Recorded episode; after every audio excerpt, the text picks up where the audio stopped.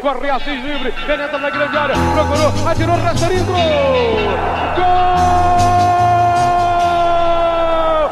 Fluminense!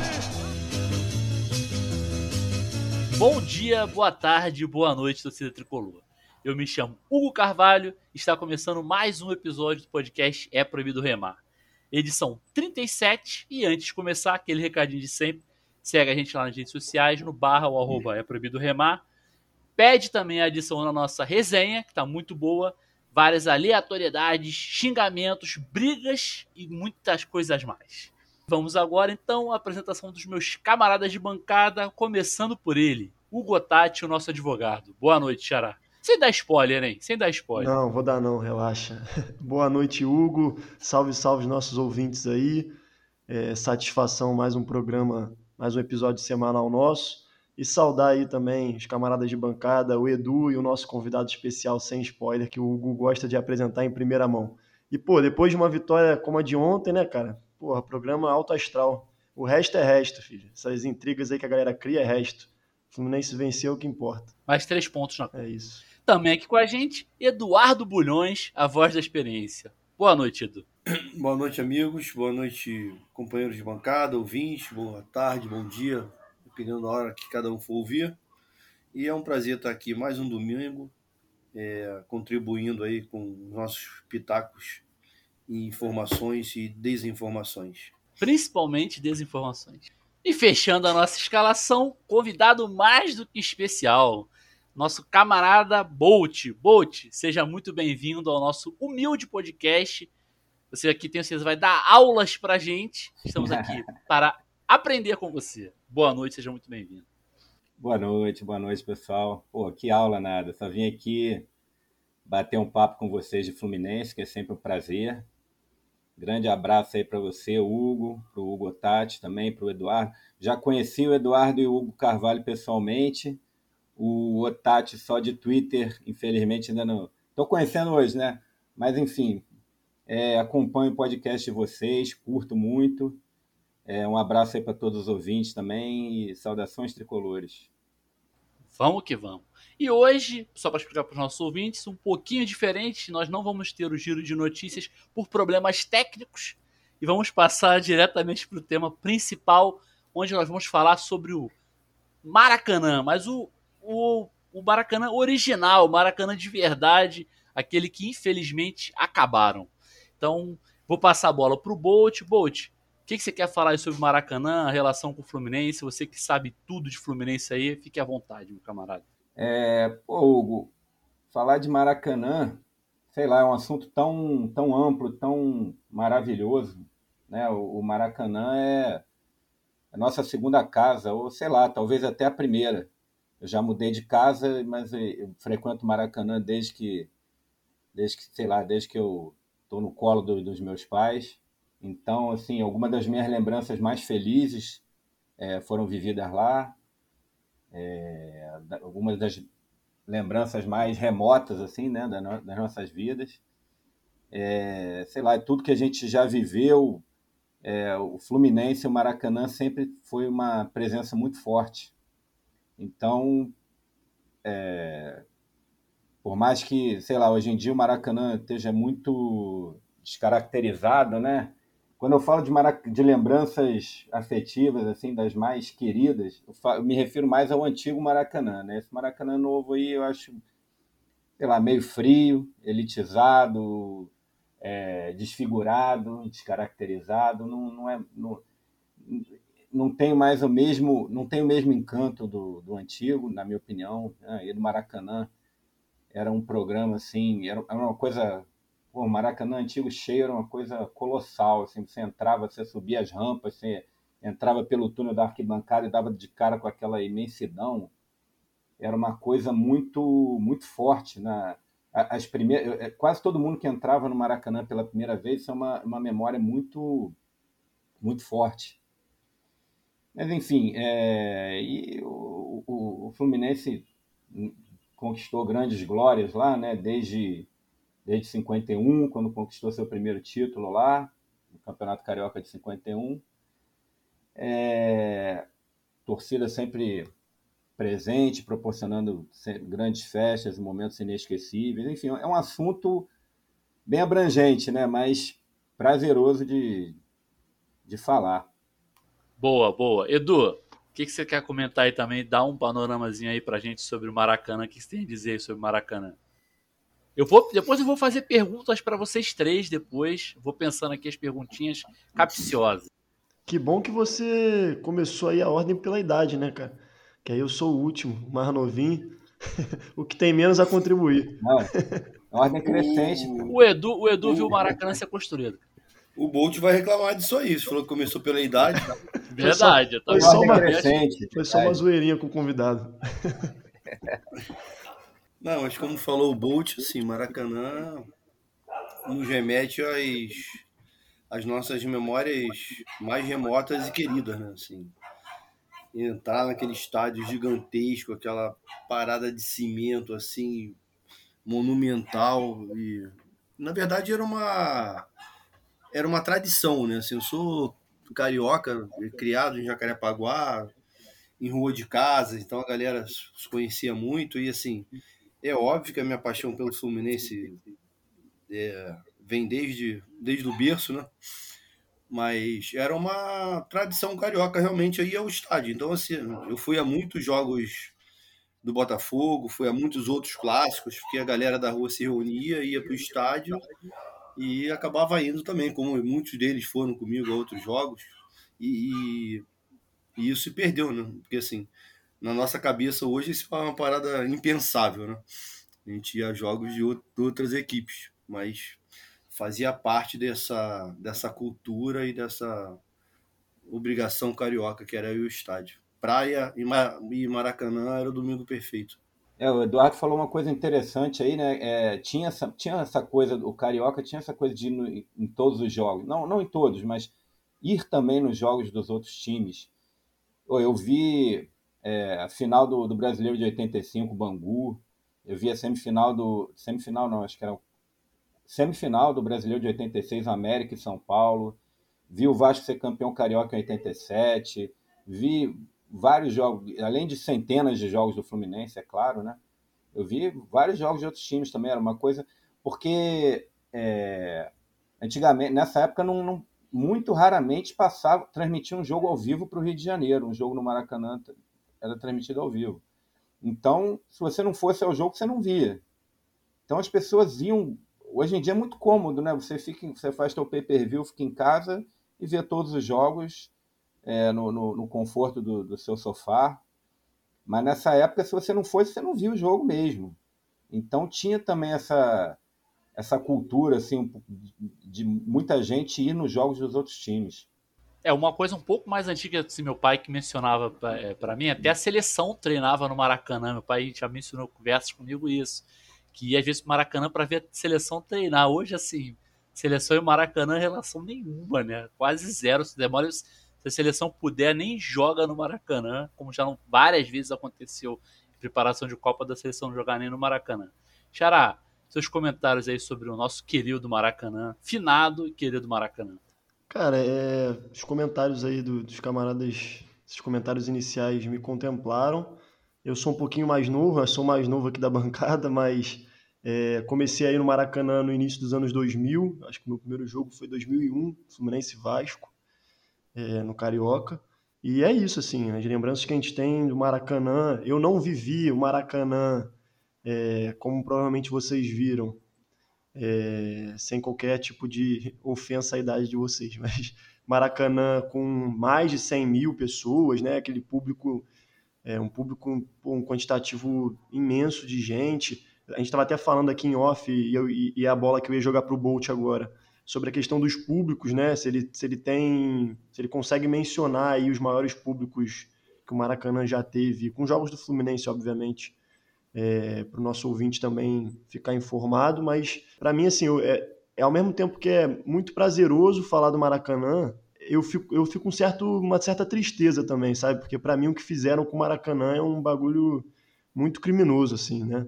É, hoje eu vou para o Maracanã e o Bolt falou dessa questão do ritual. Para mim, o ritual hoje de Maracanã é completamente. Quando eu entro numa. Nisso que a gente pode chamar de Maracanã ou não, né? O Edu gosta de chamar de Arena Tijuca. Mas quando você entra no estádio, a, a magia assim, é, é, outra mesmo, é um estádio frio, é, você parece que não está no Maracanã, parece que você está em um outro estádio, assim, né? Meio que destruíram o Maracanã e colocaram um outro estádio no lugar. É, mas é isso, então jogar essa primeira bola aí para o Bolt para a gente ver se a gente fala um pouquinho do, da questão dos públicos. Acho que depois a gente pode falar até de, de títulos também, de enfim, jogos marcantes. É, um, uma informação assim que os tricolores mais ligados em história e tal sabem bem é que o, o recorde de público, recorde mundial de público em jogos de clubes foi o Fla-Flu que decidiu o Campeonato Carioca de 63, né, 1963 com 177 mil pagantes. É, o recorde do estádio é o Brasil e Paraguai das eliminatórias em 69, que deu 183 mil pagantes. É, eu, eu, tem algumas pessoas falam em público presente e tal, mas acho que para ficar mais justa a comparação, não, não, não comparar coisas distintas, é, vamos se fixar no, no público pagante. Né? Então, o recorde do Maracanã é 183 mil no Brasil e Paraguai, acredito que o segundo maior público já é, é esse Fla-Flu de 63. E, e outra, outra, outro jogo que teve um, um, público assim absurdo foi a final de 69. Aí essa vencida pelo Fluminense, 3 a 2 uma, uma final histórica que até rendeu uma famosa crônica do Nelson Rodrigues, que é uma das coisas mais lindas que existe. Quem não leu ainda a crônica do Nelson Rodrigues sobre, esse, sobre essa final, procure ler, que é uma das coisas mais lindas que já se escreveu sobre futebol. De preferência com, eh, assistindo as imagens do canal 100, né? Também, também. Boa. E esse jogo deu 171 mil, 171 mil pagantes. Então você imagina, é, assim, Maracanã hoje cabem, o público oficial deve ser, sei lá, capacidade máxima 75, 80 mil. Você imagina o Maracanã com 170 e tantos mil pagantes, né? É uma, é uma coisa inimaginável, era, era realmente uma coisa colossal. Mas eu e, acredito que os posso dois... fazer só um parênteses? Eu sei que Pode, você falou claro. que vai focar, vai focar aí só na, na questão dos pagantes, mas é importante falar que assim, 170 e poucos mil pagantes, certamente devia ter muito mais gente, até é. porque o controle de acesso era, eu acho que era menor, vamos dizer assim, então a chance não pagante era muito maior. Até é, é, nesse jogo aí do Fla-Flu, muita gente fala isso, né? Você se mencionou até para ser justo, porque, claro, você não tem como mensurar a quantidade de pessoas presentes porque não tem como controlar isso. Pagante você tem um número fixo.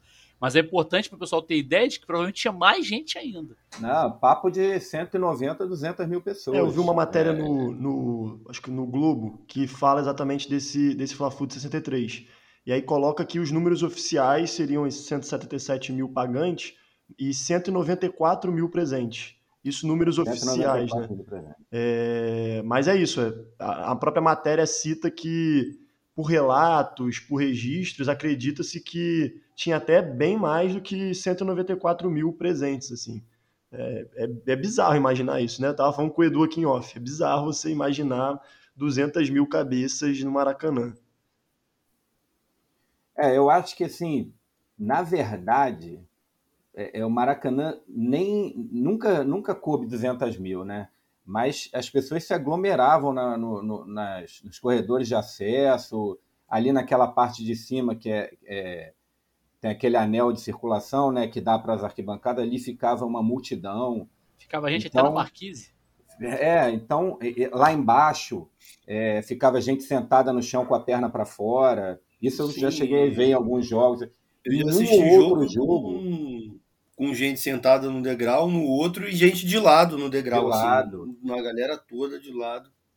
Eu cheguei a ver isso, me lembro, em jogos do Brasil em 89, na, nas eliminatórias e na Copa América de 89, eu cheguei a ver gente sentada assim, de lado, entre as duas fileiras. Então, é, eu acho que caber 200 mil pessoas, na verdade, nunca coube, mas as pessoas davam um jeito de entrar até por aquela questão que eu falei antes, de que o, o jogo não transmitia. Então, as pessoas queriam estar lá, não importa como, para poder, mesmo vendo mal, sem ser nas melhores condições, as pessoas queriam estar ali. Que quem não te, quem, é, na crônica que eu citei de 69, o Mário Filho fala, no, desculpa, o Nelson Rodrigues fala: quem não esteve ontem no estádio Mário Filho não viveu. Então, acho que as pessoas é, encaravam meio que desse jeito. Tinha se você não foi no Maracanã no, no jogo de domingo, você não viveu. E dava-se um jeito de acomodar aquela multidão ali. Mas eu acredito que é, uma curiosidade assim que eu uma, uma vez estava pesquisando assim sobre públicos e tal, eu acredito que os dois jogos que tiveram mais maior número de torcedores do Fluminense tenham sido a final da Taça de Prata de 70 contra o Atlético Mineiro, que deu um público pagante de 118 mil, não, desculpa, 112 mil, e a semifinal do Brasileiro de 84 contra o Corinthians, essa sim deu um, deu um público de 118 mil. E, e, com um jogo não de torcida única, mas não foram jogos que a torcida visitante foi enorme. Sim. Então, eu, eu acredito que esses dois jogos, não sei qual dos dois, tenham sido os dois jogos com maior número de torcedores do Fluminense no estádio. Porque teve também a, a famosa invasão corintiana em 76, que não foi tão. É, acho, acredito que a torcida do, do Corinthians não estava tão gigante quanto a mídia antitricolor hoje em dia diz, mas sem dúvida estava muito grande e acredito que tinha menos tricolores nessa nessa, nesse jogo da invasão corintiana do que nos dois que eu citei. Esse jogo aí, deixa eu, deixa eu complementar, porque esse jogo eu acho engraçado, é conforme o tempo vai passando, era 40 mil, que acho que se eu não me engano, corrija aí, Bolt, o, o, Horta deu 40 mil mesmo ingressos para Corinthians, os corintianos. Essa informação confere ou tô... é mais uma desinformação do podcast? Não, eu não lembro. Sinceramente, o número exato eu não lembro. Eu sei que o Horta foi a São Paulo desafiar. Deu dezenas de milhares de ingressos. E não, não, só, não só isso, ele foi a São Paulo, deu entrevistas nas rádios paulistas desafiando a torcida do Corinthians a vir para o Rio. Ele realmente queria fazer, promover um espetáculo muito além de um jogo com o Fluminense como mandante absoluto. Isso aí é, é, um, é um dado, não é uma, não é uma opinião, não é, não, é, não é um achismo. Isso aí de fato aconteceu. O Horta quis promover esse jogo como, como algo maior. Acho e aí é engraçado que, que vai ele não contava com a chuva, né? E acabou que o tiro meio que saiu pela culatra. Mas realmente veio, mas que veio gente pra caramba, encor, encorpada pela torcida, pelas torcidas rivais, obviamente. É, então a torcida do Corinthians estava muito grande. Não acredito que estava meio nem meio a meio. Hoje em dia já tem gente que, que o mito que a maioria, né? Já tem gente é. que fala até que a torcida do Corinthians era a maioria. Então, isso que eu tô falando, porque o que eu ia comentar é esse, que era 40, aí, pô, aí meio a meio, aí tinha mais corintiano tricolor. A pessoa não tem. Aí eu falo assim, sempre quando o pessoal fala isso, eu falo assim, gente, para e pensa que estão falando. Tipo assim, não tem nem como, hein? É uma coisa assim inviável de se acontecer. É, é óbvio que o feito da torcida do Corinthians, né, da torcida do Corinthians na invasão é algo magnífico para eles. Só que assim, daí você fala que tinha mais corintiano do que tricolor, pô, pelo amor de Deus, não tem nem como isso acontecer, né? Mas fala aí, Bolt, desculpa, te cortei. Não, Edu não, pediu a palavra, quer falar, Edu? É, não, eu ia falar com, com, relação ao jogo de 84. É, é bom lembrar que eles perd... nós vencemos o primeiro jogo lá de 2 a 0 por 2 a 0 Então, assim, a torcida deles, deles veio, não veio em grande número eu fui esse jogo, lembro até de uma. Porque lá a porrada comeu, né? Teve confusão com a torcida do Fluminense e tal, então os ânimos estavam acirrados e a torcida do Fluminense estava muito grande e eles estavam com um espaço grande na arquibancada, com aquele cordão de isolamento de PM de cima e embaixo, ocupando poucos. É, tinha pouca gente para muito espaço né, reservado. E a torcida foi empurrando, empurrando o cordão de isolamento. Chegou uma hora que eles empacaram ali o cordão e a torcida invadiu por cima, né? Assim, caralho, você via aquela galera invadindo por cima e varrendo, chega ele corre, corre. E o Maracanã inteiro, porrada, porrada. Cena linda. o jurídico é, não curtiu isso. Falar isso, vai lá, jurídico. Pode, pode falar aí. O que você tem a dizer sobre isso? Se bem que o jurídico não pode estar tá, tá falando muita coisa, não. O grupo da resenha hoje colocaram a cena agora recente do, do Grenal. Aí os jogadores com, com caixão, Aí eu até comentei, pô, futebol respira, porque a verdade é essa, né? Cena, cenas lindas que a gente espera. É, o, que eu, o que eu ia falar é que a gente fala de público, é, a quantidade, né? Mas eu acho que também é interessante a gente trazer isso, ponto de quem, ia, quem ia ao jogo, né, cara? Que é o perfil do, do torcedor. Boa. Quando a gente fala hoje, cabem 70, 80 mil, só que os ingressos são preços altíssimos. Né? Então, o, o, perfil das pessoas que, que acessam hoje, podem acessar hoje é, o estádio e um jogo do seu, do seu time, é outro completamente diferente daquele desses anos que a gente está citando, né? Então é só, enfim, trazer esse ponto de reflexão também, que quando a gente fala que é, iam públicos de 120 mil, 150 mil, é, só pelas fotos, né? E aí os registros estão aí na internet e, e comprovam isso. O Edu mesmo falou que estava com um livro sobre o Maracanã é, e, tem, e tem registros fotográficos, né? Percebe que era, um, era realmente futebol muito mais popular, democrático, né? Que as pessoas de fato conseguiam. Acho que a geral simbolizava muito isso, né? E o fim da geral é, sacramentou já um, um é, explicitou né, esse processo mesmo de elitização. É, foi muito significativo o fim da geral no Maracanã, né? Enfim, só trazendo esse ponto de, de reflexão também para o nosso bate-papo. E isso que você falou, Xará, é importante porque o processo de destruição do Maracanã não foi uma coisa abrupta, né? Assim, com, esse, com essa arena Tijuca, como o Edu fala. Foi uma, foi, o processo foi uma coisa gradativa, foram minando o Maracanã aos poucos, seja elitizando, seja mudando as suas características. A geral era uma coisa gigantesca.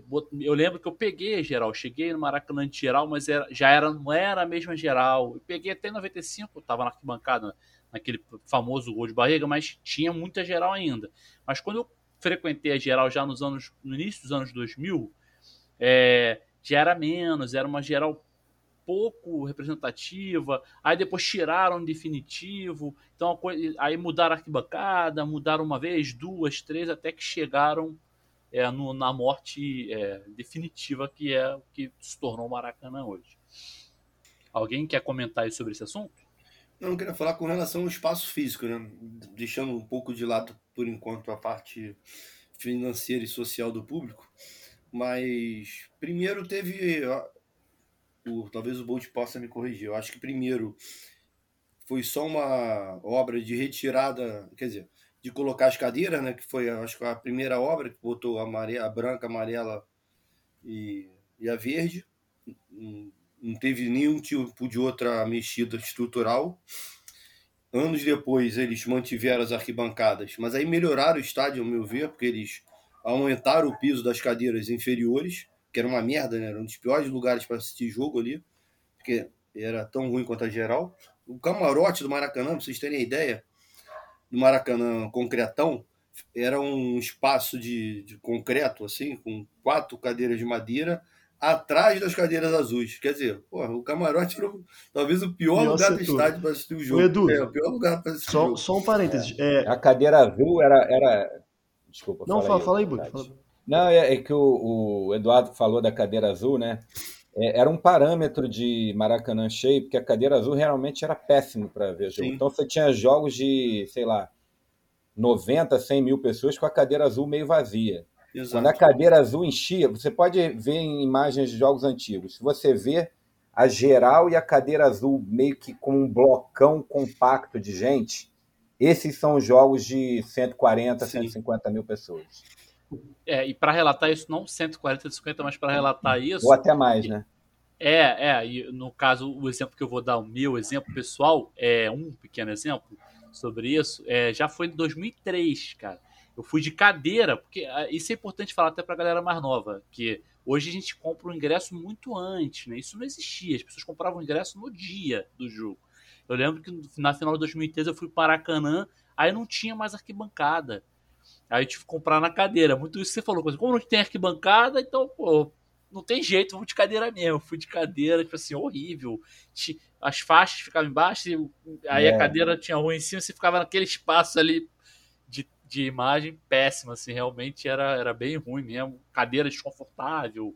Não tinha nem ter, mas já que tinha uma cadeira de ferro ainda por cima, assim, todo, tudo desastroso, assim. Mas fala aí. Não, o, que eu, o, que eu, ia falar só antes do Edu continuar é que nessa primeira mudança, Edu, tu falou de colocar as, a, as arquibancadas, né? Verde, amarela, isso já, já deu uma limitada é, em termos de, de, público, né? Já, já seria com, com, essa finalidade também, né? Porque eu acho que a partir desse momento já deve ter diminuído a capacidade do estádio, assim. Sim, sim, já diminuiu bastante. Certamente. Mas aí veio uma segunda obra, eu acredito que em 2007, porque eu, eu lembro muito bem que nos primeiros jogos da Copa do Brasil de 2007 eu fui de cadeira por algum motivo que não lembro qual e estava muito bom ali, porque eles elevaram o piso, o piso da cadeira, mantiveram os dois setores da arquibancada e já não tinha mais geral, né? Foi para o PAN, Eduardo. Mas poderia Essa obra ter... aí foi para os Jogos Pan-Americanos. Sim, sim. 2007. Exato. Por isso que eu fui nos Jogos da Copa do Brasil, né? tinha acabado de inaugurar ali, eu fui de cadeira, tava bonsaço de assistir, e poderia ter acabado por ali. Né? Era um puta estádio perfeito, assim. Já não como antes, mas tava de bom tamanho. Né? É, foram pequenas foram, foram, foram várias mudanças ao longo do tempo, né? Desde que eu me entendo por gente, eu, eu me lembro do Maracanã fechado para reforma várias vezes, mas várias. Acho que a primeira mudança que começou a mexer assim com a nossa com a nossa rotina foi quando eles colocaram aquela grade no meio do campo, aquelas duas grades criando um setor central ali, né? É, que tirou a nossa possibilidade de, de rodar o Maracanã vendo o jogo, que era uma coisa que fazia, era uma coisa maravilhosa, né? e a gente chegava atrasado no jogo, entrava de um lado, pô, se o Fluminense estivesse atacando para o outro, você ia dando a volta vendo o jogo. No intervalo, você, você dava a volta vendo, por dentro do, do, do, da, da arquibancada. E a partir desse momento não foi mais possível. A segunda, que foi a. Isso, isso foi que ano, mais ou menos, Bolt, sabe? Olha, eu, eu tenho uma lembrança, eu posso estar enganado nisso aí, tá? Mas eu tenho uma lembrança de já no brasileiro de 95, o Carioca, o Carioca foi no primeiro semestre, com certeza isso não tinha ainda. Mas já no Brasileiro de 95, eu acho que já botaram uma grade, já botaram essas grades. Antes de depois teve essa reforma que eles colocaram as cadeiras, que o Eduardo falou, que foi, salvo engano, foi para o Mundial de 2000, Mundial de Clubes. Foi isso mesmo. Mas antes disso já tinha grade. E, e aí depois veio a primeira mudança muito dramática, que foi a, o fim da geral, né? que eu acho que é uma coisa que, porra, é um, é, era um patrimônio cultural do Rio de Janeiro, geral. Era a porta, a, a possibilidade da pessoa com menos condição ir, ir, participar da festa. Era tinha aquelas figuras é, caricatas, né, aqueles torcedores que iam para aparecer na televisão, fantasiados.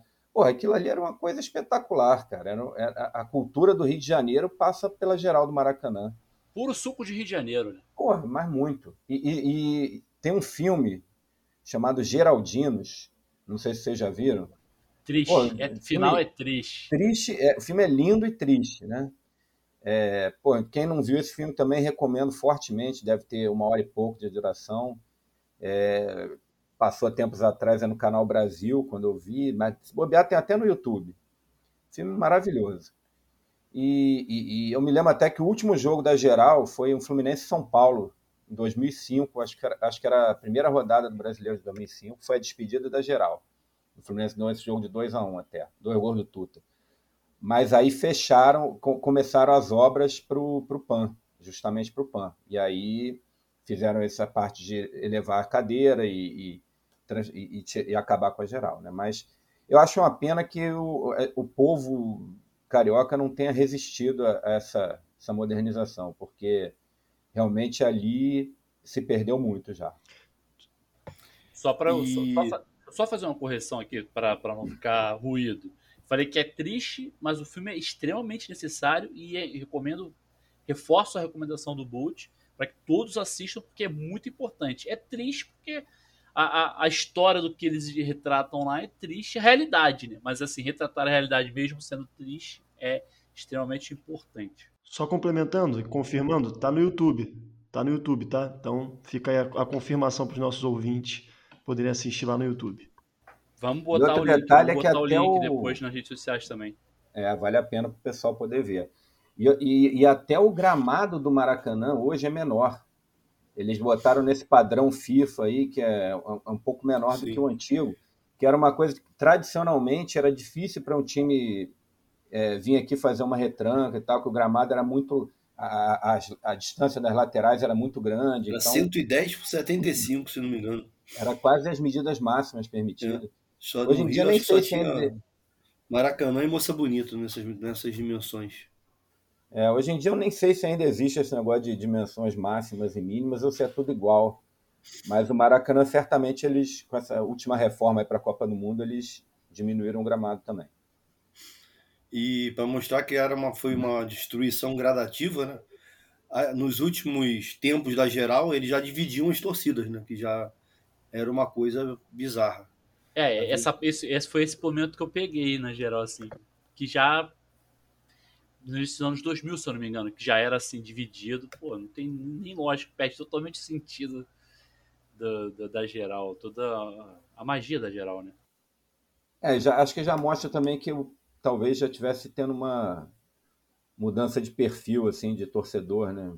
Que a gente também pegou, é, tá, sei lá, talvez eu e Eduardo, a gente pegou uma época que é, ainda um pouco romântica. O, o, o Eduardo falou é, meio que em tom de brincadeira sobre essa questão da, dessa briga que aconteceu em 84, mas era diferente também, cara. Ninguém ninguém chutava a cabeça de ninguém, ninguém dava Não, tiro em ninguém, era uma coisa muito diferente. É, então, sei lá, até nisso, mas aí já não é um problema do Maracanã, é um problema da nossa sociedade, né? Mas era, era um, o perfil do, do torcedor era um pouco diferente também. Agora, um outro ponto que a gente podia. É... Se, se você me permite, Xará, eu queria ver se o Bolt poderia tá, falar um pouco da relação do Fluminense, histórica do Fluminense com o Maracanã. Se poderia, Bolt, trazer alguma, alguma questão aí, o histórico do Fluminense de relação com, com o estádio Mário Filho. É, eu acho que a nossa. É, sei lá, desde que ele foi construído, é nossa principal casa. Mesmo a gente tendo mantido Laranjeiras por, por boa parte desse tempo, apesar que ela foi fechada, Laranjeiras foi fechada em 1970 e reabriu em 86, ficou 16 anos fechada. E agora fechou de novo, agora, né? não é bem agora, fechou de novo em 2003, o último jogo oficial, e até hoje não, não, não tem jogo lá. Mas boa parte do tempo o Fluminense teve os dois estádios para usar, mas assim usava muito mais o Maracanã, não, não tinha hipótese de um, de um jogo do, do, Fluminense contra um time grande, por exemplo, ser, não ser no Maracanã. E a gente, sei lá, a gente conquistou muita coisa, desde esse primeiro título carioca de 51 que eu já mencionei, até o segundo, passando pelo segundo que foi o Mundial, né, a Copa Rio, que é o nosso Mundial, que aliás a gente jogou por ter sido campeão carioca de 51. Muita gente pensa que é um torneio oba-oba, assim, que, sei lá, convidados, mas não, o Fluminense não tinha campeonato brasileiro nessa época, então jogou o Fluminense, que foi o campeão carioca, e o Corinthians, que foi o campeão paulista. Então esses foram os dois os dois primeiros títulos de, uma, de uma série. Pô, a gente, é, sei lá, chovendo molhado aqui, jogos, essa própria essa final de 69 que a gente já, que a gente já comentou, é, final de 71 contra o Botafogo também entrou para a história. É, época da máquina, gol do Doval na prorrogação. Uma série de finais assim antológicas, gol de barriga, o, o tricampeonato, os dois gols do Assis. O, que, o, o, os títulos que o Fluminense levantou no Maracanã com, com jogos assim. que a gente não ganha título de qualquer jeito, né? Tem time aí que que o juiz dá uma ajuda, eles vão lá e ganham, ou, é, é, sei lá. Ou então gente, o juiz dá duas ajudas, às vezes cinco é, ajudas. Ou, ou quantas forem necessárias. A gente ganha, pô, os nossos são épicos mesmo. E geralmente. É, então tem sempre alguma. Quase todos eles têm alguma história especial. O, próprio título de 80, que foi o primeiro da minha vida, que eu era muito pequeno, mas é, foi o primeiro time que eu soube escalar. Paulo Goulart, Edevaldo Tadeu, Edinho Rubens Galaxy, Delei, Mari Gilberto, Robertinho, Cláudio Adão e Zezé. Esse time, em 80, eu tinha quatro anos, mas é, nos anos seguintes, que aí o Fluminense voltou a ser campeão em 83, mas nos anos seguintes, jogando lá meu joguinho de botão, eu, eu falava o nome desses caras. Foi o primeiro, me lembro claramente que foi o primeiro time do Fluminense que eu soube escalar e nunca mais esqueci. Tem, temos quase uma enciclopédia humana aqui. Ah, mas eu, eu recorro muito, não é só de memória. Nesse caso é, mas também eu, não é que eu tenha qualquer informação de cabeça. Eu tenho meus, meus alfarrábios aqui para para consultar, tem guardo muito vídeo, muita coisa. Para os nossos ouvintes, Bolt que tem um dos maiores acervos sobre o Fluminense. Que aí eu registro e, claro, meus parabéns aí pro Bolt, que é uma enciclopédia, como disse meu xará. Esse jogo de 80, a final de 80 tem uma lembrança de não presença no Maracanã. Né? Meu pai foi ao jogo, a gente tinha uma casa em Guaba, né? no grande, no grande balneário carioca de Guaba Grande. E a gente estava lá, acho que meu pai voltou antes, eu, porra, implorei, chorei, implorei para ele me levar ao jogo, eu tinha oito anos. Aí ele usou aquela palavra, aquela frase clássica, que ah, na final é muito perigoso, tá muito cheio. Não sei o que ele ia fazer, se queria dar um perdido, sei que não me levou. Aí eu já estava em casa quando ele chegou, eu lembro dele estacionando o carro assim. Talvez sejam assim, uma das lembranças mais marcantes da minha infância mais remota. Aí eu gritando é campeão lá de cima. E antigamente os times eram o campeonato carioca, né, na verdade, os estaduais, mas principalmente o carioca era um dos principais, ou se não o principal título né, que o clube podia conquistar. Tinha um brasileiro também, mas o carioca era bem melhor pela rivalidade. E sempre que um time era campeão, todo ano, no ano seguinte saía o LP, e até pouco tempo atrás eu tinha o LP desse título de 80, que era é campeão, aí tocava marchinhas de carnaval e alguns gols da, da campanha. Eu ia falar, eu ia tra trazer só um, um, ponto, até pedir a confirmação aí do, da informação para o Bolt. É, o primeiro gol no Maracanã foi de um jogador do Fluminense, né? Foi, foi na. Fala aí. Na, o, jogo, o jogo de inauguração foi seleção carioca contra a seleção paulista. Se não me engano, foi 3 a 1 para a seleção paulista, mas o, o, Rio abriu o placar com o gol do Didi. Didi. É, primeiro gol do primeiro gol do estádio foi do Fluminense, sim. E do novo Maracanã foi do Fred, né? E do Genhão foi do Fluminense também. Do Alex do Genhão foi, foi, do Alex Dias. Isso. Isso, é verdade, verdade. Mas o primeiro Mas... gol de um jogador do Fluminense, o primeiro gol do Fluminense no Maracanã foi do Orlando Pingo de Ouro. No primeiro jogo que o Fluminense jogou no Campeonato Carioca de 50 contra o Olaria. Foi 2 a 2 esse jogo. E o Orlando Pingo de Ouro fez os dois gols. Então o primeiro gol do Fluminense no Maracanã foi esse. Que, aliás, o... abrindo um rápido parênteses aqui, o, o, o campeonato, no campeonato de 50, o Fluminense fez uma campanha muito ruim. Estava um time ainda em formação, que viria a ser campeão no ano seguinte, né? É, e a gente até demorou um pouco a, a, ganhar um jogo. A gente só foi ganhar o, o, nosso sexto jogo no Maracanã. A gente empatou com o Laria, empatou com o Bom Sucesso, perdeu do América, perdeu do... só foi ganhar o, o, sexto jogo. Mas, porém, ganhou os três primeiros clássicos. Ganhou do... Nossa primeira vitória foi contra o Botafogo, 1 a 0 gol do Didi. E a gente também ganhou o primeiro clássico contra o Vasco e o primeiro clássico contra o Flamengo no Maracanã. Mesmo fazendo uma campanha péssima, o Fluminense ficou em sexto lugar, se não me engano, no campeonato de 50, mas o Flamengo ficou em sétimo. Tudo normal. Ponto importante. E que foi o campeonato que deu, que gera polêmica até hoje, que deu ao Vasco o direito de escolher um lado fixo na arquibancada, né? O Vasco ganhou esse primeiro campeonato em 50, tava, ao que consta, estava combinado que quem ganhasse escolheria um lado fixo e o Vasco, então, escolheu esse lado à direita da, das tribunas, que, que hoje é nosso. Boa. Mais algum complemento aí? Eu queria é, reforçar o que o Xará falou aí, pedir a lembrança mais antiga. O Bolt já deu, já deu um spoiler da dele, mas vamos reforçar. A lembrança mais antiga que, todo, que cada um de vocês, e depois eu vou falar também, a minha que vocês têm do Maracanã. A minha deve ter sido em 81, 82 assim, o Fluminense foi campeão em 80, não foi a final, devo, devo ter ido nos anos seguintes, né? Foi um Fluminense Vasco no Maracanã, foi eu, meu pai e minha mãe. Infelizmente, dia de derrota. É, lembro que estava 3x1 Vasco, a gente estava começando a descer já a arquibancada e com o ouvido no, rádio, obviamente, né? Sempre adepto ao radinho de pilha. Aí tinham marcado o pênalti Fluminense. A gente voltou, consegui assistir o pênalti. Lembro de não lembro se foi o Cláudio Adão que fez o pênalti, o gol de pênalti. Lembro do jogador do Vasco que depois jogou no Fluminense, é o Mauri, que fez gol nesse jogo. E de 83 para em diante, estava sempre presente na maioria dos jogos ali. Meu pai já não ia tanto, mas eu ia com quem quisesse me levar. Vou fechar com o Bolt. Vamos, Xará, fala aí, teu, teu, Pô, tua lembrança mais antiga aí do Maracanã. Eu dei um spoiler também, né? É, foi o primeiro jogo também, 2001. É, salvo engano, foi naquele. Ih, celular tocando aqui. Erro de gravação. É, foi aquele. Acho que o Fluminense empatou 3 a 3 sei lá, uma parada assim. Carioca de 2001, Fluminense Vasco.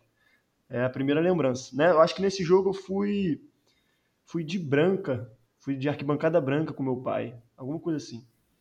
Então essa é a memória mais antiga. Depois daí, meu pai continuou indo comigo mais algumas vezes, depois ele me perdeu, né? O Fluminense ganhou e aí eu passei sozinho. Bolt, sua lembrança mais antiga do Maracanã. Pois é, cara, vocês falam aí que eu sou enciclopédia, sei lá o quê, mas eu, para falar a verdade, vou confessar uma coisa, eu tenho muita dificuldade de lembrar desses tempos mais remotos, assim, é, eu acredito que eu tenha começado aí no Maracanã em 79, 80, por aí. É, mas, por exemplo, meu pai não, não tem essa informação. Qual foi o primeiro jogo que eu fui? Meu pai, eu, se, eu sei qual foi o primeiro jogo que meu filho foi. Se um dia ele quiser saber, ele me perguntar, eu, eu vou saber responder. Eu não sei qual foi o primeiro jogo que eu fui, não tem como. E eu tenho lembranças assim muito remotas assim do início dos anos 80. Eu me lembro de um Fla-Flu que eu acredito que tenha sido em 82, que uma, uma lembrança clara que eu tenho é que antes do jogo estava muito cheio e antes do jogo um cara invadiu a um, um Geraldino invadiu correndo assim, o campo foi no centro do gramado e começou a balançar a camisa do Fluminense. E aí depois veio aquele monte de policial em cima dele, ele teve que sair correndo, pular para geral. Eu tenho essa lembrança clara na, na memória. E uma lembrança que eu tenho, que eu acho muito legal, essa eu tenho claramente também, que a minha família, por parte de mãe, é, é toda Vasco, né? Por parte de pai é Fluminense, por parte de mãe é Vasco. Então, meus tios, meu avô, eles, às vezes me levavam no, no Maracanã também. E, e em 83, teve um Fluminense Vasco, que meu pai não foi, e eu fui na torcida do Vasco com, com essa ala vascaína da minha família, né? E o Fluminense ganhou de 3 a 1 esse jogo. É, eu ainda não tinha, assim, esse, eu era uma criança muito pequena, não tinha esse fanatismo ainda. Mas eu me lembro, assim, no final do jogo, aquela a torcida do Fluminense fazendo, eu vendo de frente, né? A torcida, acho que foi, talvez tenha sido a única vez na vida que eu tenha tido essa oportunidade. Eu vendo de frente a torcida do Fluminense fazendo festa, as bandeiras, as cores. Eu me lembro bem a, a, a torcida cantando Tá Chegando a Hora no final, e to, todo mundo em volta de mim com cara de bunda. E, e pô, eu, eu acho que nesse dia que eu realmente me, foi minha afirmação como, como tricolor, que eu naquele lugar ali, naquele momento, eu pensei, pô, o que, que eu estou fazendo aqui? Eu queria estar lá do outro lado. E essa é uma lembrança que eu guardo também com, com carinho, que eu acho que foi um, um, um episódio bem legal. Boa, muito boa essa história. E a minha lembrança, cara, eu, eu, eu também não sei precisar o lembrança mais antiga do Maracanã. Eu vou falar o que eu acho que foi meu primeiro jogo. Eu também não tenho, é, não sei o ano exato. Foi no início dos anos 90, da década de 90. Mas eu não me lembro precisamente o ano. Se foi 91, 92 ou 93, não me lembro. Eu sei que era o Fla-Flu. É, é... E eu lembro foi meu primeiro jogo, minha primeira lembrança, e eu acho que foi o primeiro jogo que eu fui, mas eu também não tenho certeza. Foi 3 a 2 Fluminense, então assim, foi um Fla-Flu com vitória nossa, que já é, como a gente sabe, normal. Mas é a minha primeira lembrança. Agora, de, de ter ido, mas eu lembro muito pouco do jogo em si. Eu lembro dessa, tenho essa memória de que foi o Fla-Flu, que esse foi o placar, mas lembro muito pouco detalhe. A minha primeira lembrança mais vívida, assim, é das, das finais, que infelizmente nós perdemos, as duas finais, são duas, né? O, 90, contra o Vasco, 93 e 94, salvo engano. E eu lembro da nossa festa no intervalo. Até já mencionei isso aqui em algum programa nosso. A festa que o Suspense fez no intervalo contra o Vasco num desses dois anos. Fui nos dois anos, mas um dos dois anos eu lembro que eu fiquei uma coisa assim maravilhosa. O Vasco estava ganhando o jogo, acho que estava 1 a 0 pro Vasco. E a torcida fez uma festa, fogos pra caraca, eu lembro que era muito pequeno. E assim, claro, assustava aí, fiquei meio colado na pilastra, assim, achei bonito, mas estava meio assustado ao mesmo tempo. Escorado na pilastra, assim, falei, caraca, que, que é isso que tá acontecendo, né, cara? Eu lembro disso, assim, claramente, assim, foi, pô, espetacular, né? Uma pessoa fazer uma festa perdendo um jogo, assim, é, é, foi muito bacana. Essas são as minhas primeiras lembranças é, do Maracanã. Mas o primeiro jogo, se minha memória não estiver é, me traindo, foi o Fla-Flu 3 a 2 é, E eu queria lembrar também, pedir para vocês falarem, a lembrança mais marcante. Essa é difícil, né? Tem muitas, né? Mas fala aí a lembrança mais marcante. Quem quer começar? É, Bom, eu assisti ao vivo as três finais do, do tricampeonato, o brasileiro de 84, os dois jogos da final e todos os títulos subsequentes. Né? Não estava em Florianópolis, não estava naquela cidade de longínqua de São Paulo em 2012, mas estava assistindo o jogo próximo em Laranjeiras ou em casa, em casa em 2007, em Laranjeiras em 2012.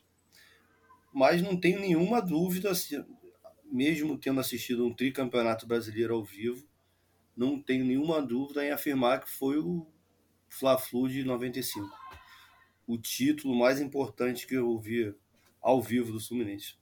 Por todo o contexto, né? a gente vinha de 10 anos sem título, o Flamengo simplesmente trouxe o Messi da época, um super time, o Renato Barrigudinho, coitado, um Casares da época largado lá em Búzios, o dirigente do Fluminense trouxe ele.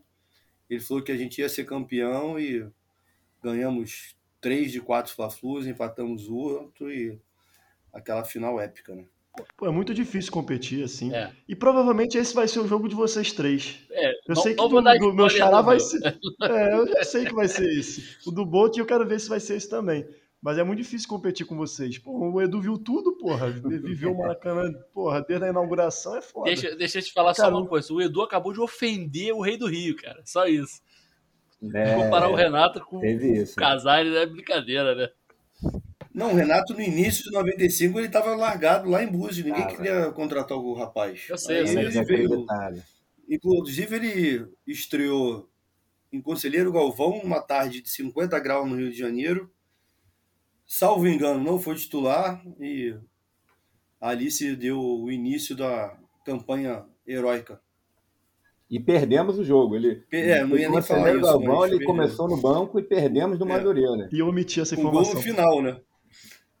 Nos, nos, acréscimos. Aliás, essa campanha o começou muito mal, né? Tanto no início do campeonato, até no octagonal final também começou muito mal e foi recuperar. Eu acho que o time foi, foi formado para aquele campeonato, né? Então ele foi pegando, pegando corpo. Então ele, é. ele, ele era meio assim irregular. A gente empatou aquele o, o Fla-Flu da estreia do Romário, que também deu quase 100 mil pessoas no Maracanã, a estreia do Romário no Flamengo. É, zero, se esperava que o Flamengo ia ganhar o jogo. E o Fluminense jogou muito melhor que o Flamengo. Foi 0 a 0 com o Fluminense jogando muito melhor. Sim. Aí depois, mas aí tropeçava num pequeno, ia nessa. Aí quando chegou no octogonal, que o time acabou engrenando e aí engrenou mesmo. Aí virou um mas, time muito competitivo. Mesmo no octogonal, porque tinha assim. Eu acho que Botafogo começou com um ponto, Vasco com dois, Flamengo com três, se não salvo engano. E o Fluminense estreou Empatando... Não, só, só fazer um parênteses, é, Edu, desculpa te cortar, para os nossos ouvintes mais novos. O Flamengo começou com três pontos e a vitória na época eram dois pontos. Não, já era Nossa, três, já era três. Já era três? Já era três. Então, mais uma desinformação. Aí, o Fluminense estreou empatando com o América e o segundo jogo a gente perdeu para o Botafogo. 1x0 o gol de Beto, que tinha acabado de ser trocado por 50 páginas de chuteira. E aí e a partida, a terceira partida. Jogos. Oi? Só, só, só acrescentando, Eduardo. E o Flamengo ganhou nas duas primeiras rodadas, já Sim. tinha três pontos extras, ganhou os dois jogos, foi para nove. E o Fluminense ficou com um. E Isso, aí na terceira rodada, né? Contra o Vasco, a gente conseguiu uma, uma, uma vitória daquelas características nossas, com gol no final, de virada, foi 3 a 2 o jogo. E a partir daí foi. Cara, aquela a campanha ali a partir de. Quer dizer, todo o octogonal, né? Mas segundo turno em diante ali, cada jogo absurdo. Lembro de dois especialmente, especialmente. A gente está falando de Maracanã, mas já que vocês pediram a, a lembrança mais marcante, dois jogos dessa campanha. Um em, no Caio Martins contra o América, foi 1x0 gol de Jair. E um contra o Bangu e um Moça Bonita. 1x0 gol de Rogerinho, já na reta final ali do, do octogonal. Fala aí, Bolt. Já, já deu é, já, já deu para perceber, mas reforça não, isso, a lembrança mais marcante. Não, cara, olha só, é impossível. É, eu acho que é, não sei, muito difícil alguém que viu o gol de barriga não ser essa a sua melhor lembrança. O gol do Washington contra o São Paulo na Libertadores é, é algo comparável. Ia ser o meu. Mas... Dos mais novinhos. É. Pô, foi mal, então, eu estraguei aí. Mas, é, mas não é não é a mesma coisa, não foi a mesma coisa. Cara, o Fla-Flu do, do, de 95 é uma coisa assim, uma coisa de maluco, cara. É uma coisa de maluco. Não tem. Se você juntar todas as circunstâncias, incluindo essa que eu já falei, que o Flamengo começou no início do octogonal, tinha nove pontos e o Fluminense um, e o Fluminense tirou essa diferença. É, se você e o Romário, que era, o Romário porra, tinha acabado seis meses antes tinha ganho a Copa do Mundo sendo o craque da Copa. É uma coisa que hoje em dia é inimaginável. Não, não, tem, não tem parâmetro no futebol. De, o, o, Campeonato Carioca de 95, o que o Fluminense fez, não tem como, que, como igualar hoje assim, as circunstâncias. Então, cara, é, é, é, uma coisa de maluco. Aquele jogo, e aí a gente, porra, jogando muito, faz 2 a 0 os caras, porra, em 10 minutos de, de de tilt no, no Fluminense, eles empatam. Que também essa é outra falácia. Muita gente fala assim: ah, Fluminense jogou melhor o primeiro tempo, o Flamengo jogou melhor o segundo. Não, o Flamengo jogou 10 minutos e fez dois gols. O Fluminense jogou não, melhor o jogo inteiro. No primeiro tempo, o Fluminense não jogou melhor. O primeiro tempo foi um massacre. Né? Um massacre. Foi uma, uma coisa assim, porra. E aquela chuva, aquela coisa épica, né? E Maracanã também com 100 mil pessoas. É, o Fluminense com jogadores. Foi uma guerra. Aquele jogo foi uma, uma loucura. Agora, esse jogo contra o São Paulo também, da Libertadores do Washington, eu tenho também grandes lembranças, obviamente, pô, muito queridas do, do, tricampeonato. É o time da, da, minha infância, né? o grande time da minha infância. Aqueles caras ali, para mim, eram super-heróis, não eram jogadores de futebol. É, todos eles, todos os 11, mais uns dois ou três reservas que entravam muito. Sim.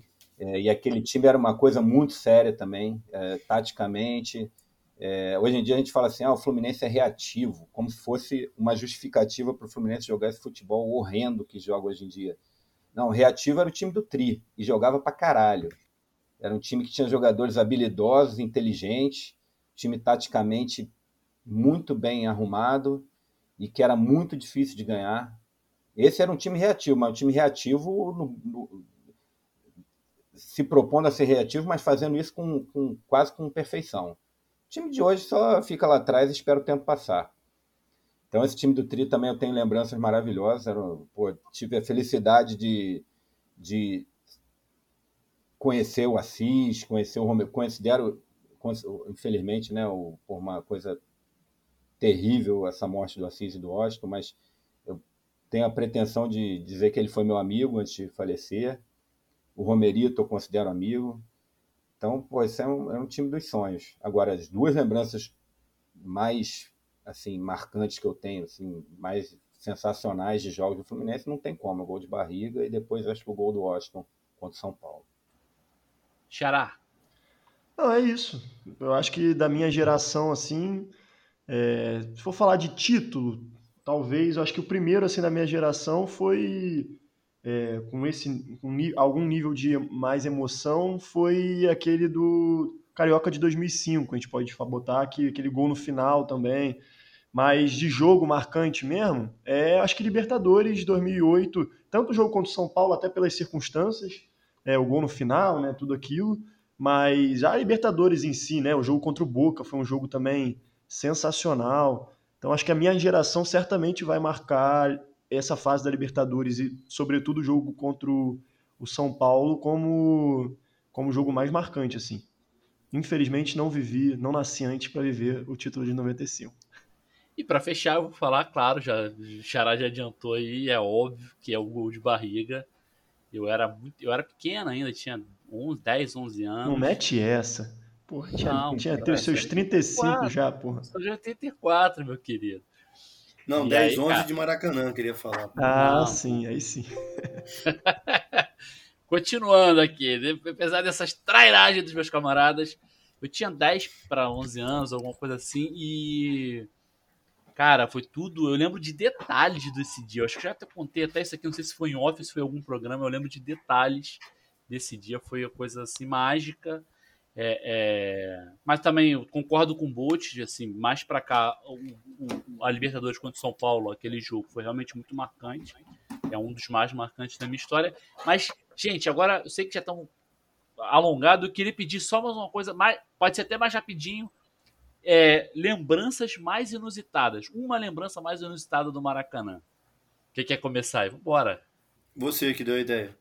Não, então tá bom, vou Aí falar. A minha, a minha lembrança mais inusitada do Maracanã é Fluminense e Juventude de Mato Grosso. Eu tava, eu tava, o Fluminense perdeu de 3 a 0 ou 4 a 1. Agora acho que foi 4 a 1 isso. Tinha gol fora, né? É isso. Na Copa do Brasil e foi pro Maracanã, aí precisava ganhar de 3 a 0. E aí eu lembro, eu não lembro o ano exato agora. Eu lembro que o atacante era o Magno Alves. E eu lembro que eu fui pro Maracanã muito cedo, assim. Maracanã, assim, cheguei antes dos portões abrirem. Eu, eu, eu, ia, eu ia fazer alguma, acho que eu ia um, alguma coisa na Tijuca. E aí eu era muito novo, fui direto. Falei, vou, vou pra Tijuca, de lá eu fico. E eu fui com o dinheiro meio contado, e aí meio que ficou apertado de grana. Tipo assim, eu cheguei muito cedo, com di- dinheiro muito curto e, e foi meio que um perrenguezinho, mas resolvi, entrei. Eu lembro que eu entrei, cara. É... Nesse dia eu fui de cadeira também, acho até porque eu tava apertado de grana. Tipo assim, eu não calculei exatamente, eu era moleque na época. E eu na cadeira, e eu vi, eu vi a torcida chegando, botando faixa, porque assim, eu tava muito. E aí eu lembro de toda essa movimentação na cadeira vendo e tal, e o pessoal mais perto foi chegando, comecei a conversar, fiquei com o coroa. E o jogo em si, é, é, cara, tipo assim, era um jogo que tinha tudo para ser um desastre completo e acabou sendo muito maneiro no final, porque o Magnus fez o último gol, não lembro detalhes do- dos outros dois gols, mas no, no- acho que um dos últimos lances, não foi o, o último lance, cara, a bola meio sobrada, que ele pegou assim, a bola ia saindo, ele pum, chutou, fez o gol, cara, foi uma festa, 3 a 0 Fluminense, uma classificação contra um time totalmente inexpressivo, nunca tinha ouvido falar antes, nunca ouvi falar depois. Juventude de disso. Primavera do Leste. É, é, como é que é? Juventude de Primavera do Leste. Pô, cara, aí, é, era isso aí. O Fluminense perdeu de 4 a 1 no jogo de ida. Foi. E aí no jogo de volta eu fui nesse jogo, foi o jogo mais inusitado que eu me lembro, assim. E foi muito bom o final, né, cara? O Maracanã tem essas coisas, né? Tipo assim, um jogo que eu não daria nada. Eu fui completamente desesperançado, sei lá, e fui pro jogo e deu tudo certo. E ou você falou aí no Magno Alves, né, cara? E o, Magno Alves não é o maior artilheiro em um jogo da história do Maracanã, que ele teve aquele jogo contra o Santa Cruz que ele fez cinco gols, né? Vocês devem lembrar. E ele só não é o maior artilheiro porque o Zico fez seis gols em um jogo que foram quatro de pênalti. Um jogo contra o Goitacás, que ele, o Zico fez seis gols, quatro de pênalti. Mas não deixa de ser inusitado também o Magno Alves ter feito cinco gols no, no Maracanã, né, nesse jogo. E enfim, por muito pouco não é o recordista do estádio, já pensou? É, e eu acho que eu tava, eu tava nesse jogo também, foi uma coisa também épica, foi muito bom. Quem mais que acha? O Bolt já deu dele aí, o Fluminense Santa Não. Cruz, vocês... Não, esse não mais. Eu tô tentando lembrar alguma coisa, cara, inusitada, não tá me vindo nada na lembrança. Eu me lembro daquele gol do Washington em 87, aquele famoso também, que ele driblou o time do Vasco, assim, driblou uns três ou quatro, fez um gol de placa. Isso foi no Campeonato Carioca de 87, eu tava no Maracanã. Lembra até o nome Meu- dos zagueiros do Vasco, Donato e Moroni. E o goleiro Acácio. A caixa, né? E, e esse gol, é, muita gente fala, não é, não é historinha, não é folclore. As pessoas na arquibancada berravam: chuta, porra, chuta, seu filho seu FDP, caralho. As pessoas se descabelavam. Porque se você vê esse lance na televisão, é, você vê a imagem hoje, videotape, ele du- durou, sei lá, 8, 10 segundos, ele driblou uns 3 ou 4. Mas na hora, eu te garanto que durou uns 3 minutos. E ele driblou o time do Vasco inteiro duas vezes. E as pessoas se, se- se davam cambalhota na arquibancada, se esgoelando, xingando o Washington de tudo que é jeito para ele chutar para o gol. Isso, isso de fato aconteceu. Foi um, foi um, um momento inusitado também e um momento bom, né? uma boa lembrança. Foi, um- foi um dos gols mais bonitos que eu já vi no Maracanã. Boa. É, eu não vou falar, mas me lembrou de um outro momento bem depois. A gente até mencionou aqui do Paulo César, mas só para complementar, o Maracanã é uma fenda no tempo, né, cara? Cada segundo no Maracanã, ele, ele é muito mais do que no, mundo fora dele. Xará e Edu, quem quer falar do, do jogo mais inusitado? Eu não veio muita coisa à cabeça, mas vou ficar com o Fluminense Náutico em 99 na Série C, com duas horas de chuva, na geral do estádio, porque só tinha geral, né? Tinha geral e cadeira, mas a torcida foi toda na geral. Eu tava nesse jogo Ó, também. Uma demonstração ali de, de entrega e de amor ao clube inesquecível. Uma chuva torrencial, todo É. mundo encharcado na geral, é sensacional. Muito boa E, e lembrança. foi justamente porque estavam fazendo a obra para colocar as cadeiras na arquibancada para o Mundial de 2000. Isso foi no final de 99. Boa.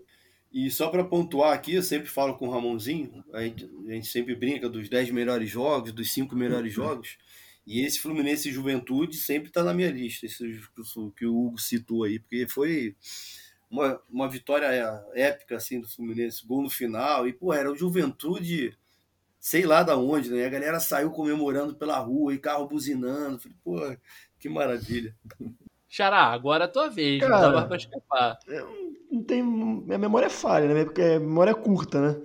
Mas pensar num momento que nem tem tanto a ver, tem mais a ver com o Maracanã em si, é, com o momento que eu vivi no Maracanã, do que especificamente com o Fluminense. A Catarina vai miar aqui vai participar do programa. É, que foi uma em 2007 uma rodada dupla na Copa do Brasil, né? Existia rodada dupla ainda. Fluminense, inclusive, nesse jogo perdeu para América de Natal e depois teve Vasco e Gama. E aí uma, uma galera, eu, eu inclusive fui um dos que fiquei, ia falar que uma galera maluca ficou e eu fui um desses. É, a gente fez um, um bloco na arquibancada, é, arquibancada verde, e começou a cantar pro Gama. Então a gente, a gente assistiu o jogo do Vasco e Gama, e o Gama ganhou e eliminou o Vasco nesse dia. Então, assim, e gente, o Edu sempre cita aquele momento que as torcidas saíam, saíam juntas, né? É, teve esse momento também, porque a torcida do Gama, que na verdade era do Fluminense, que ficou, é, saiu junto com a torcida do Vasco e a gente sacaneando muito. Então, assim, essa, essa saída foi muito épica também. É, apesar da derrota do Fluminense, o Fluminense seguiu no campeonato porque ganhou lá do América de Natal é, por 2 a 1 então perdeu aqui por 1 a 0 mas como fez dois gols fora, né? É, se manteve na competição e depois a gente veio a ganhar o título. Mas esse depois da rodada, essa rodada dupla e esse depois, com a eliminação do Vasco, que a gente torcendo pro Gama, criaram música pro Gama no dia. Eu tinha assim, uma coisa inusitada aí, o momento que eu vivi no Maracanã. Essa lembrança é boa de rodada dupla, porque eu também tenho história de rodada dupla, mas era mais no Carioca. Era, durante um tempo no Carioca foi muito comum ter, ter rodada dupla. Eu lembro de um que depois do jogo do Fluminense era Botafogo e Olaria. E a gente ficou junto à torcida do Olaria, tipo assim, cantando junto com os caras. Falei, cara, o que eu tô fazendo aqui? Tipo assim, pô, o jogo já tinha acabado e ficou da torcida do Olaria depois. Não, é cara, isso. essa... Jogo, esse, essa rodada dupla, o jogo do Vasco e Gama era um jogo de 9 e meia, 9h45. Então, assim, a galera saiu, era, porra, meia-noite do Maracanã. Eu falei, o que, que eu tô fazendo aqui, cara? Vasco e Gama. Mas, pô, valeu a pena pra caralho. Eu me é lembro isso. da rodada dupla, que foi em 86, Fluminense Central de Caruaru, Flamengo e Atlético Goianiense. Essa foi, foi animada. Caralho, essa puxou lá da raiz. O pau cantou né, na arquibancada. Me lembro que teve uma briga também pesada na arquibancada. Boa, boa, viu? Foi e boa outra... essa rodadinha de, de histórias inusitadas. Eu Fala. me lembrei de uma coisa inusitada agora. É, é, não sei se o Eduardo vai lembrar, nos anos 80 tinha um. Até remete àquela discussão das figuras folclóricas de geral. Nos anos 80, em meados ali dos anos 80, tinha um, tinha um cara que ia para geral vestido de roupa de corredor, de atleta, aquela, toda, toda roupa de atleta mesmo, e ficava correndo em volta da geral o jogo inteiro. Era um maratonista da geral. Não sei se o Eduardo vai lembrar desse. Não lembro, não. O, só para falar de um jogo marcante aqui que está sempre no topo da minha lista aqui, junto com o Fla-Flu e tal, foi o Fluminense Atlético Mineiro de 2009, né? Que na, muita gente fala que foi o início da arrancada, mas não, não foi, não foi na, nada de início da arrancada. Foi, mas ninguém esperava que fosse, na verdade. Porque ninguém, ninguém que estava no estádio ali acreditava minimamente que a gente fosse se livrar do rebaixamento. E, e então, assim, foi um jogo e ainda havia uma, um, uma conversa que o Maracanã ia fechar, então o Fluminense, o Fluminense estava virtualmente rebaixado, com a expectativa de a gente não ver mais o Fluminense no Maracanã por algum tempo. Então, assim, quem foi, foi naquela de, porra, vamos, vamos junto até o final, vamos cair junto e. Porra, e foi épico, né? Chuva também. Quem foi cantou pra caralho. Tinha uns 15 mil, né? Uns 15 mil absurdo aquele jogo. Absurdo. Esse jogo aí foi uma das maiores atuações da torcida do Fluminense que eu já vi. Sim, foi, sim. Eu, foi, me lembro, foi. eu me lembro era, que no assim, Globo Esporte do por- dia seguinte, A Glenda Kozlovski, na abertura do Globo Esporte, dia seguinte, ela falou assim: não, não, nunca vou esquecer disso. Ela falou: a torcida do Fluminense emocionou. Não foi o time, a vitória, Sim, não foi a torcida se emocionou. Não. A torcida do Fluminense emocionou. Foi, foi aquele, aquele jogo foi, foi fantástico. Aquela reta final de 2009 foi uma coisa de doido também. Sim. Sim, boa lembrança. Esse jogo foi realmente foda pra caraca mesmo. Acho que foi boa essa rodadinha de histórias inusitadas. Vamos fechar agora vamos, esse tema principal sobre nosso finado Maracanã. Infelizmente, sequências de atrocidades que fizeram com ele culminou no, no, na chegada da Arana Tijuca em substituição. Vamos falar agora do momento do Fluminense. O Fluminense que ontem, sábado, é, dia 6 de novembro, venceu o campeão, de 80, campeão brasileiro de 87 por 1 a 0 no Maracanã.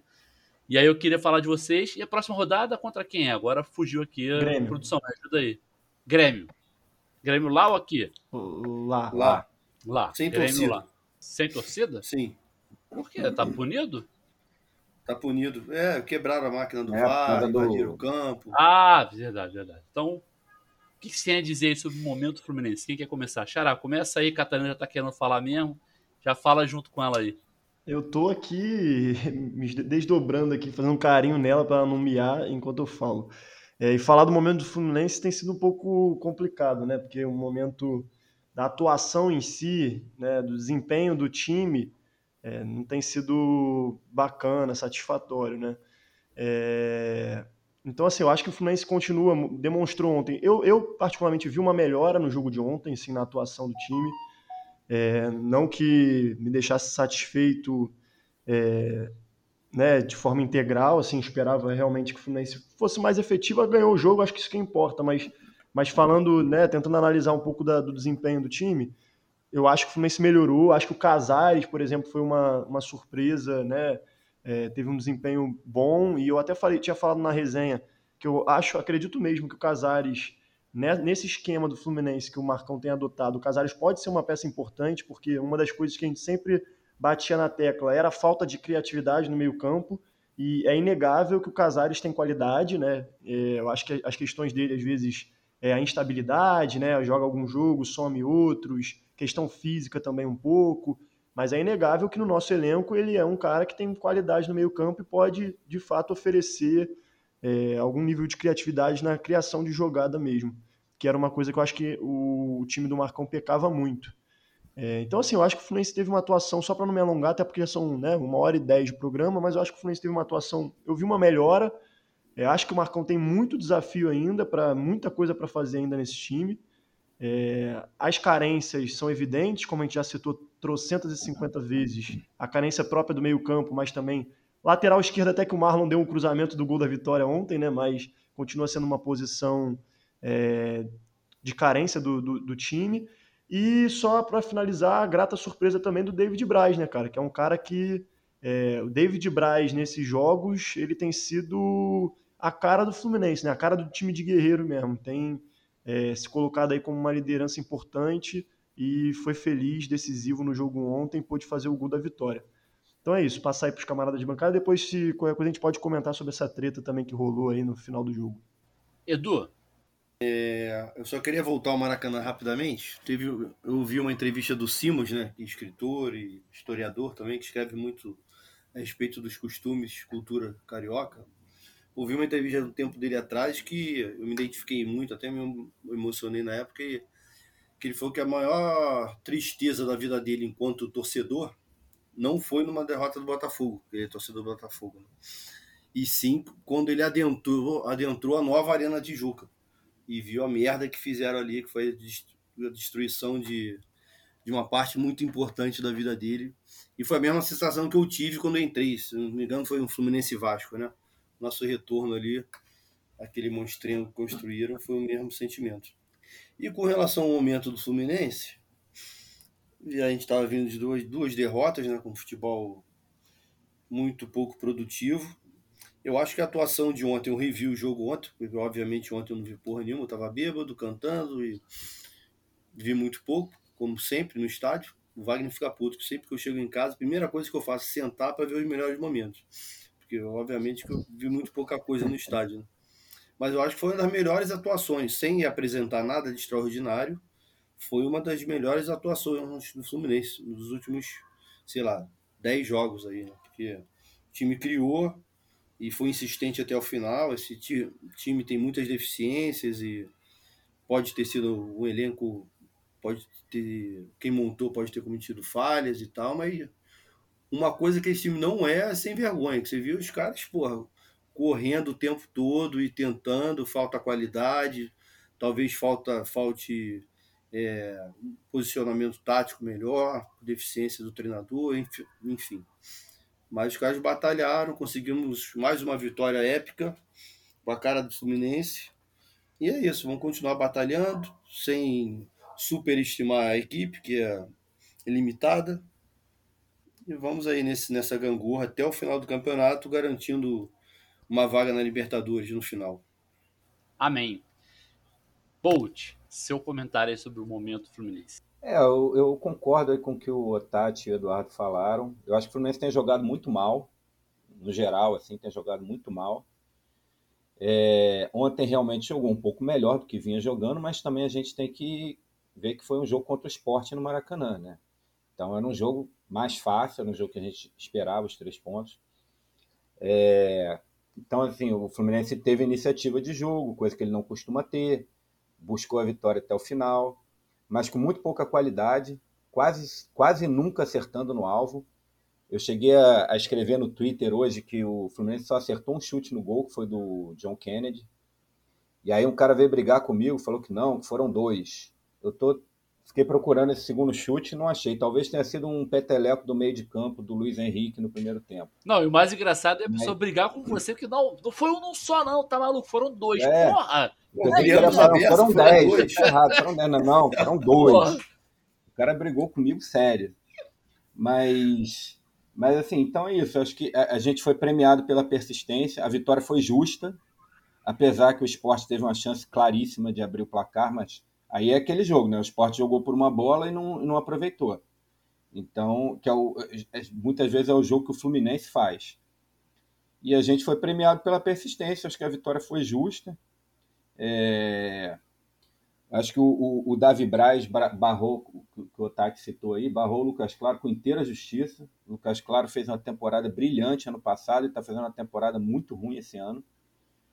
É, e o Casares talvez tenha feito a melhor partida dele no Fluminense. É, ele entrou e mudou totalmente. O cara com passe vertical, de qualidade. É, eu acho que o Casares tem que ser titular. Aí muita gente também fala, não, mas ele não joga sempre assim, você tá. Não pode ver só pelo jogo de ontem, ele, não, ele é descompromissado e tal. Cara, ele jogou algumas partidas boas e várias partidas ruins. Tem um monte de jogador aí no elenco que só jogou partida ruim. Então, eu acho que o, o, o Casares, nesse momento, ele tem que ser titular. Se ele voltar a jogar mal seguidamente, vai ser parrado, naturalmente. Mas eu acho que nesse momento ele tem que jogar tô contigo nessa, vou complementar rapidinho aqui meu, meu meus comentários sobre o momento Fluminense. É, eu acho que, assim, para mim o Casares foi o melhor em campo, né? Assim, jogou muito, na minha visão. É, é, é vários passes. Eu acho que o Fluminense erra muito no aproveitamento, é, é, na última bola, vamos dizer assim. Quantidade de, de lances que, pô, era para chutar e dar um toque a mais. Ou era para dar um toque aí erra o passe. Então, assim, nesse detalhe faltou ontem foi isso claramente, vários lances. Fred, John Kennedy, depois no segundo tempo Luiz Henrique, enfim. É, é, e o Casares, quando entrou, mudou o jogo, assim, deu vários lances é, é importantes. Para mim foi o melhor em campo. E eu também tô, tô com o Bolt nessa, assim, acho que com a partida que ele fez ontem, não tem como ele não se manter como titular. E eu acho que fica uma esperança para mim de que esse momento que ele ficou afastado, dizem, não sei, aí pode ser informação ou desinformação, que ele fez trabalho muscular quando ficou afastado, teve um trabalho é, é específico para melhoria física. Se for isso, mais ainda motivo para ele ser titular, porque ele comeu a bola ontem, assim, dentro do que ele podia fazer, fez muito bem. E no, diante da mediocridade, assim, mediocridade até no sentido de mediano do elenco, não tem como o cara que jogou a bola que jogou ontem deixar de ser titular, tem que continuar sendo. E se ele continuar tendo esse futebol, ótimo pra gente, a garantir a vaga na, na, Libertadores vai ficar mais fácil. E se ele não voltar a não jogar bola, ficar descompromissado como foi, vai ser, voltar a ser barrado, como o Bolt falou. Tô com o Bolt nessa aí. Alguém mais quer comentar alguma coisa sobre o momento Fluminense? Ou estamos contemplados? Não, não, foi até bom saber que ele comeu, que o Casares comeu a bola, né? Isso, isso explica muita coisa. parte física. Não, mas ó, o, o, o homem emagreceu aí, cara. Pô, vou defender ele aqui. O homem emagreceu nesse tempo que ele ficou afastado.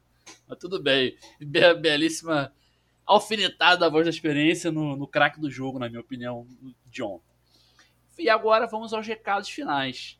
Xará, boa noite até a próxima. Manda aí seus, suas médias tradicionais. Boa noite, boa tarde, bom dia aos nossos ouvintes. É, agradecer aí é, a galera que ficou ouvindo até agora. É, como eu falei com o Edu em off também, provavelmente a gente deve fazer uma parte 2 desse episódio, falando mais sobre Maracanã. Acho que todo, todo, todo tema que a gente traz agora, a gente faz uma parte 2 depois para dar continuidade, porque são temas que dá para a gente sempre desenvolver mais e mais. É, agradecer, obviamente, ao Bolt aí pela, pela sua disponibilidade. Catarina está agradecendo aqui também, deu um miadão aqui de agradecimento, né, filho? é, pela disponibilidade, está gravando aí com a gente pô, domingo até quase 10 horas da noite. É, e é isso. É, vence o Fluminense, para mim é o que mais, mais importa. É até significativo a gente nem falar sobre a treta de ontem, porque eu acho que a treta de ontem é até um pouco sem sentido, porque para mim a treta não, não, teve errado ou certo. Eu acho que é, é a torcida está ali para cobrar, para apoiar. A gente fazendo justiça, a torcida apoiou quase até o final do jogo, né? Foi quase o jogo inteiro de apoio, de canto. É, eu acho que a, a, crítica, a cobrança veio nos minutos finais, assim como é natural também que o jogador é, de cabeça quente ali naquele pós-jogo também é, fique, enfim, é, chateado porque a torcida chamou de time sem vergonha, que é inclusive um canto que eu tenho discordância e a Catarina está cantando aqui atrás. É, então, assim, eu acho que é até uma discussão meio sem sentido e que me deixa triste só que tiraram foco um pouco da vitória do Fluminense e da, da, da saída épica que foi é, da, da, torcida do Maracanã, que a gente poder voltar a viver aquilo, enfim. É, então, é até significativo a gente não ficar comentando e se alongando nessa treta. E, para finalizar, aquele fora Bolsonaro de sempre, que já, já é tradição já, fora Bolsonaro já que não dá para esperar a eleição do ano que vem, não. Genocida não pode estar na presidência do Brasil. Boa. E, e eu, eu, tô, eu tô rindo aqui porque o Edu estava às gargalhadas por conta da Catarina te atrapalhando aí na sua fala. Edu, seu, seus recados finais, boa noite e até a próxima. Boa noite. Na verdade, não era por causa da Catarina, não. É porque ele usou, tipo assim, sem entrar na treta e já entrando. Eu percebi isso, eu percebi. É. Eu falei assim, a gente, não, a gente não. Foi significativo a gente não falar da treta, aí eu falei da treta toda. Aí. É isso. Agora eu vou falar também. registro. Mas é isso, boa noite aí, boa noite, ouvinte, amigos de bancada. Agradecer ao Bolt aí por a, a aceitar o nosso convite. E é isso. Um abraço a todos. Fora Bolsonaro e vence o Fluminense. Boa. Bolt, queria te agradecer aqui, meus camaradas já agradeceram, mas vou reforçar o agradecimento. É, sua participação aqui abrilhantou o programa. Eu, você sabe, acho que já te falei isso. Se não falei, vou falar agora mais uma vez. Sou seu fã, cara. Acho você um cara espetacular. Que isso, que isso. Espetacular em relação ao Fluminense. Sabe tudo de Fluminense, espetacular como pessoa, de forma geral. Eu sou seu fã mesmo. Obrigado aí por aceitar nosso convite. Venha mais vezes, tá? Porque as portas estão sempre abertas para você. Dê seus recados finais aí. Boa noite e até a próxima. Você vai voltar aqui com certeza. Até a próxima, camarada. Bom, em primeiro lugar, eu que agradeço, cara. Pô, foi um prazer mesmo bater esse papo com vocês. Eu gosto de, de falar do Fluminense. É, eu costumo falar que a gente liga a televisão aí, vê esses debates que quase não falam de Fluminense, então eu gosto de ver as lives, eu ver os podcasts. É, eu acho que a torcida do Fluminense precisa inventar uma, uma, um novo canto de protesto que não seja o time sem vergonha. Porque há um, há, é um consenso, acho que a, a, totalidade da torcida entende que esse time não é sem vergonha. Ele pode ter mil outros problemas, e tem, mas não é um time sem vergonha. Só que na hora ali da, da insatisfação, o, o, o que tem para cantar, o único grito de protesto que existe no momento que eu saiba é o time sem vergonha. Então acaba que alguém puxa e as pessoas irritadas com o time vão na onda. Então seria interessante a gente, o pessoal que, que cria as músicas aí, bolar uma alternativa menos agressiva, para que a torcida possa manifestar sua insatisfação com o time. Mas é isso, cara. A gente tá. Nosso time realmente tem limitações, a gente vem lidando com, com muita dificuldade, com gestões ruins, com contratações ruins. E, enfim, é um momento delicado. O momento que o Fluminense passa por, por assim, a gente tem dificuldade em protagonizar um, um, campeonato nesse momento, alguma coisa nesse sentido, mas a gente vai resistindo, cara. Ser Fluminense é resistência hoje em dia. A gente tem que resistir contra esse esse, esse flamenguismo meio totalitarista aí que está que tá rolando. E a gente, ser Fluminense é, é um ato de resistência e a gente vai resistir até o fim. Tá bom? E mais uma vez, obrigado aí pelo convite. Boa, boa, muito bom. E eu, antes de me despedir, vou falar que aconteceu uma coisa chata hoje no Rio de Janeiro. Um certo navegador aí português vai ficar pelo caminho mais uma vez, o que só reforça o que o Bolt falou, que não tem jeito. Se alguém é resistência a esse, a esse doping financeiro, a esse dominação desse flamenguismo aí, essa resistência, obviamente, é o Fluminense. Antes de fechar, o Xará pediu a palavra. Xará, manda bala. Não, só para divulgar aí o arroba do Bolt, né, no Twitter, para a galera também seguir lá, acompanhar, arroba BoltFlu. É isso, Bolt? Isso, isso. Boa, boa, muito bem. Ah, eu esqueci de uma coisa importante também. Fala. Fora Bolsonaro. Boa, boa. É Aí isso. sim. E eu, Hugo Carvalho, me despeço por aqui também. Espero que tenham gostado. Abraço e saudações tricolores. Fechou? Fechou. Corre Assis livre, penetra na grande área, procurou, atirou, Rasterinho, gol! Gol!